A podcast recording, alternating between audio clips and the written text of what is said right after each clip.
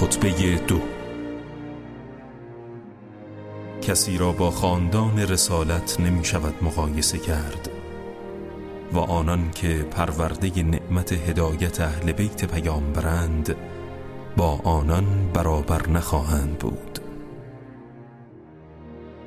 اطرت پیامبر اساس دین و ستونهای استوار یقین می باشند.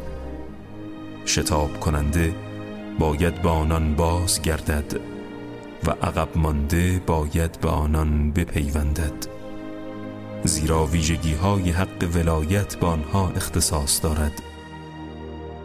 و وصیت پیامبر نسبت به خلافت مسلمین و میراث رسالت به آنها تعلق دارد.